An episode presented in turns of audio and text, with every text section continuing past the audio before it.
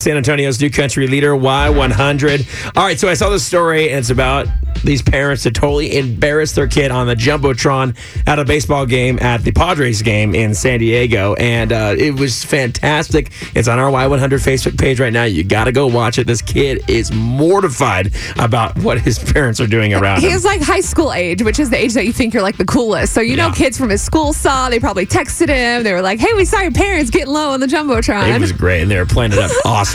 All right, so here we go. So we're asking you what in the world you did when, or what what your parents do when, to embarrass you, or how are you embarrassed as a kid? So I want to hear it right now. My mom and my stepfather, they got this magnetic like audio box to stick under my like to my bed frame.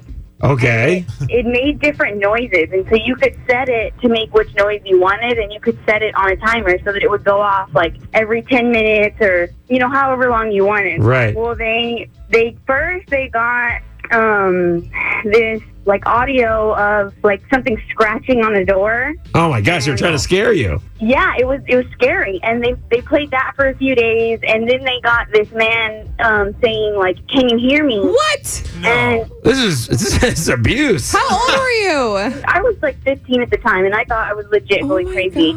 Yeah, like I just lost it. Like I walked out of my room. I wouldn't go back in the house. I was crying, and even then, they still like continued to like tell me like, "No, you're not crazy. Like it's probably in your head." Like That's it's not awful. real." Like Do you still talk to your parents? Yes, but- yes, but I still bring that up to this Good day. We God. still Emotionally fight my mom scarring. about How bad of a mom she is for doing that to me, and everybody knew, and nobody told me, and I was so embarrassed. That is rough. Well, you don't need to be embarrassed. That was just cruel. I know.